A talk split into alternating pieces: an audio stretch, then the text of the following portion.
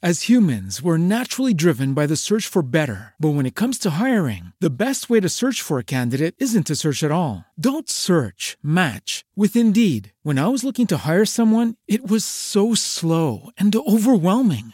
I wish I had used Indeed. If you need to hire, you need Indeed. Indeed is your matching and hiring platform with over 350 million global monthly visitors, according to Indeed data, and a matching engine that helps you find quality candidates fast. Ditch the busy work. Use Indeed for scheduling, screening, and messaging so you can connect with candidates faster. And Indeed doesn't just help you hire faster. 93% of employers agree Indeed delivers the highest quality matches compared to other job sites, according to a recent Indeed survey. And listeners of this show will get a $75 sponsored job credit to get your jobs more visibility at Indeed.com slash podcast. That's Indeed.com slash podcast. Terms and conditions apply. Thanks for joining me for another episode of the Low Limit Cash Games podcast. We focus exclusively on the lowest limit stakes offered by your local casino. And if you don't have a local casino or card room, you're probably playing in a home game. Maybe you are looking to go for your first time ever. I just got through having a conversation with a person on social media who just made their first visit to the poker room ever, and um, they made it through and uh, they lost some money, but they had a good experience, and um, this is who I'm here for. But not just first timers. Maybe you've been playing a year, you haven't gotten anywhere. Maybe you've been playing 10 or 15 years at the lowest limit stakes, you haven't gotten anywhere. Um, another person a couple weeks ago sent me a message. Been playing poker for 15 years or something, losing or break even or whatever, and really didn't think you could win that much money playing low stakes poker. Started listening to the podcast. They vastly approved. Um, they're killing it now. I, I saw what they've made so far this year. They're just killing it. So that's who I'm here for. Here for you.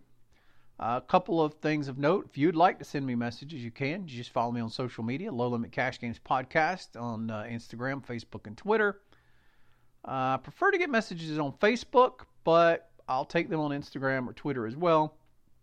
It just make me may take me longer to get to them.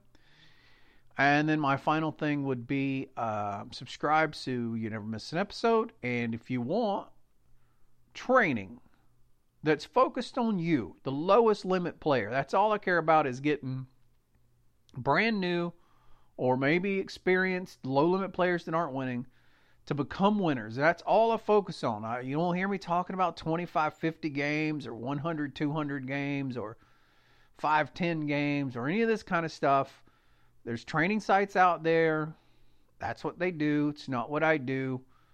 I have a Patreon. God, I'm cranking out so much content over there. There's a tier that gets you in our Slack channel where you can basically have me as your coach. You got to share me with everybody else in the Slack channel, but I don't know any other quote unquote training sites doing that. And we're going to try our darndest to get you to be a winner. LowLimitCashGames.com. It's cheap too, super cheap. Go check it out, LowLimitCashGames.com. All right, let's jump into the content today. I'm going to use myself as an example. That way I don't have to beat anybody else up. That way you know I mean it. This fancy pants, fancy schmancy play syndrome, man, it just. It, it, the simplest way to win poker is to play poker in the simplest way possible to win. That's just it's just crazy how simple that is. Um I decided to get fancy and it cost me a ton of money and I'm going to talk briefly about it. I'm not going to go through the whole hand, but I'm going to go through part of the hand. So, there's a straddle. We're playing uh, 1 2 and the straddle is $5 um, under the gun guy straddles. Middle position just calls. Now, middle position is a guy I play poker with all the time. He's older than me. He's actually pretty old. Uh, I don't mean that in a derogatory way, but I just know when you think about poker players and good poker players, you think about somebody in their 20s or 30s, maybe their 40s. You don't think about people in their 60s, 70s, or 80s. Well, I'm going to tell you, this guy's a good player. He's older, good friend, like him a lot. Anyway, he just limps. Um, I'm in the small blind, and I have pocket aces. Now we've been playing with this this under the gun straddle guy for probably two hours. At every single time he straddled, and it limped around to him, he raised. I've probably seen him do it six times in two hours. However many times he straddled and limped to him, that's how many times he's raised. So I just call him the small blind with the pocket aces because I want him to raise and I want to get a huge pot going. Well, he looks up and says, I'm not going to raise this time. I'm just going to take it easy on you guys. And he raps the table. Well, now I'm in a limped pot, three ways, out of position. Uh, have a huge hand, but I'm out of position, and the pot isn't big, and I'm not happy because it's hard to get ace ace. The flop comes king 9 9. That's the flop. King 9 9. Well, small blind or big blind can certainly have nines. My friend, he would limp with some nines here. He would limp with some eight ace nine suited, some eight nine suited, some ten nine suited, some jack nine suited, some queen nine suited. He certainly has nines in range. Um, that's how he plays. Not the way I would play those hands, but that's how he plays. Uh, anyway, straddle checks on the king nine nine board, and my friend bets. Well, I have pocket aces, and I have two things that I'm thinking about here. One, if the big blind or the straddle guy has a bad hand, but he'll stay in, I want to keep him in. I want to keep the fishy player in if I can. Try to get this pot even bigger. Two, uh, probably not going to raise now, but I may seriously consider raising on the turn. Depends on what card comes. And it's just a weird spot because I've limped in, and now there's there certainly are quite a few nines in my two opponents' ranges. Both of them could be nine heavies. It just makes it weird, right? So I just call, and this, the uh, the straddle folds. So now I'm heads up with my friend. The turn comes, uh, some kind of a blank. I don't know what it is. Some kind of a blank. And now he bets and now I have to make the decision do I raise here and try to jack the pot up or what? Well, one, I know my friend is good, so I know he has something. He has a king or he has a nine. And the bet sizing he's making, uh, it could be either. He could have a king, he could have a nine. But I know he didn't bet twice into me with nothing.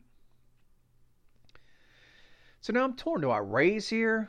If I raise uh, a reasonable raise size amount, uh, how many how many hands that he limped am I getting called with? What if he had, you know, what if he limped eights here? What if he limped sevens? Um, what if he limped sixes? Um, not often, but sometimes I think he limps tens here. Um, although I do think he probably raises those most of the time. But then I also know that he knows that the straddle is going to raise pre-flop every time, so he may have limped a monster here.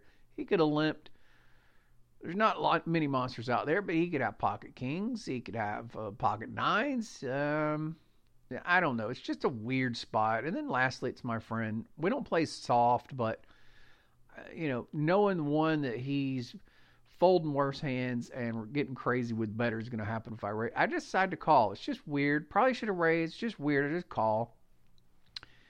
The river comes, and again he bets a size that could have been the same thing, king or a nine, or I don't know. And I decide to call. Well, we flip the hands over, and he has ace king. he, has ace king. He flopped uh, kings and nines. He's going to love this hand. And so I start replaying in my mind what would have happened if both of us had played this hand correctly. Not just me, but him too. We both played this hand horribly now, it saved him money, but it cost me a ton of money because under normal circumstances, my buddy is raising the ace king. Because we're talking about it, he says he says the same thing I said. He says it before I say it too. He wasn't just mimicking back. He goes, "I just checked because this guy raises every time he straddles," and I'm like, "I know that's what I was doing." If he raises with his ace king, and in this 1 2 game, the pre-flop raise size is around 15. If he makes it 15, it gets back to me. I probably make it 50 to 50, 55 ish, something like that. Uh, my friend either calls or raises. I think most time he calls. That's how he plays. Either way, we have like a $120 pot going now. And by the river, we get it all in probably get it all in on the turn, and I want a monstrous pot. Instead, I want a little dinky pot with my pocket aces, guys. just the sim- most simplest way that is correct. Just do it every time. Um, j- just do it every time. Just do it every time.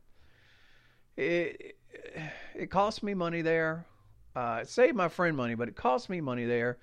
And aces are so hard to get, man. And I see, I saw this. Uh, it's probably been a month ago now. I saw a guy limp under the gun with aces. This is an old, old, old school play. I don't find that it works as well now as it used to because people used to would raise, and then when the the limper back raised, people would just keep playing with them. But nowadays, people are like, "Oh, you limp with aces under the gun. I just fold." I mean, it's just not everybody. Sure, there's some people that don't pay attention, but I just find that it works. A few reasons it it doesn't work as well now as it used to. Back in the old days when that play worked, um, uh, people weren't raising light under the gun. Now they do. Back in the old days, nobody raised a six five suited under the gun. So under the gun raised didn't mean aces, kings, queens, jacks, ace, king, ace, queen. Back then, it pretty much did. And so the limp, you were representing a very weak range because people raised with aces. Now that people will raise bad hands under the gun or speculative hands and connectors and things like that under the gun, you don't got to try to disguise your aces like that. You just raise, man. Nobody's going to fold. Nobody in today's game folds because under the gun raised with their, you know, with their whatevers, with their marginally good hands. They're like, no. I got the 10 9 suited. This guy under the gun could be raising 8 7 suited. I'm dominated a lot of the time. And I have, you know, very good playability against pocket pairs and blah, blah, blah. And they're just going to stick the money in and you're just going to win a bigger pot this fancy play, this super tricky, um, but especially this is, it applies all the time, but it especially applies when you have a monster hand. When you mo- have a monster hand, you want to do everything in your power to build a monster pot. And checking to some guy hoping that he raises pre-flop when the, when you really don't know if he will or not is not you taking the steps necessary to build a monster pot because you don't have control over that. You do have control over what you do. You need to raise. You need to bet or raise. You need to be getting it up. Get that pot up. All right. you can tell that I'm outraged at myself. That's who I'm outraged at. Never again. Never again will I do that. And I would invite you to not play that way either. You caution yourself money. Subscribe so you never miss an episode. Follow me on social media, Low Limit Cash Games Podcast. And uh, check out the Patreon, man. If you want some dirt cheap, high quality, low limit, learn how to crush the game training, that's where you need to be. LowLimitCashGames.com. Talk to you next time. As humans, we're naturally driven by the search for better. But when it comes to hiring, the best way to search for a candidate isn't to search at all. Don't search, match with Indeed. When I was looking to hire someone, it was so slow and overwhelming. I wish I had used Indeed. If you need to hire, you need Indeed. Indeed is your matching and hiring platform with over 350 million global monthly visitors, according to Indeed data, and a matching engine that helps you find quality candidates fast. Ditch the busy work. Use Indeed for scheduling, screening, and messaging so you can connect with candidates faster. And Indeed doesn't just help you hire faster. 93% of employers agree Indeed delivers the highest quality matches compared to other job sites according to a recent Indeed survey. And listeners of this show will get a $75 sponsored job credit to get your jobs more visibility at Indeed.com slash podcast. That's Indeed.com slash podcast. Terms and conditions apply. It is Ryan here, and I have a question for you. What do you do when you win?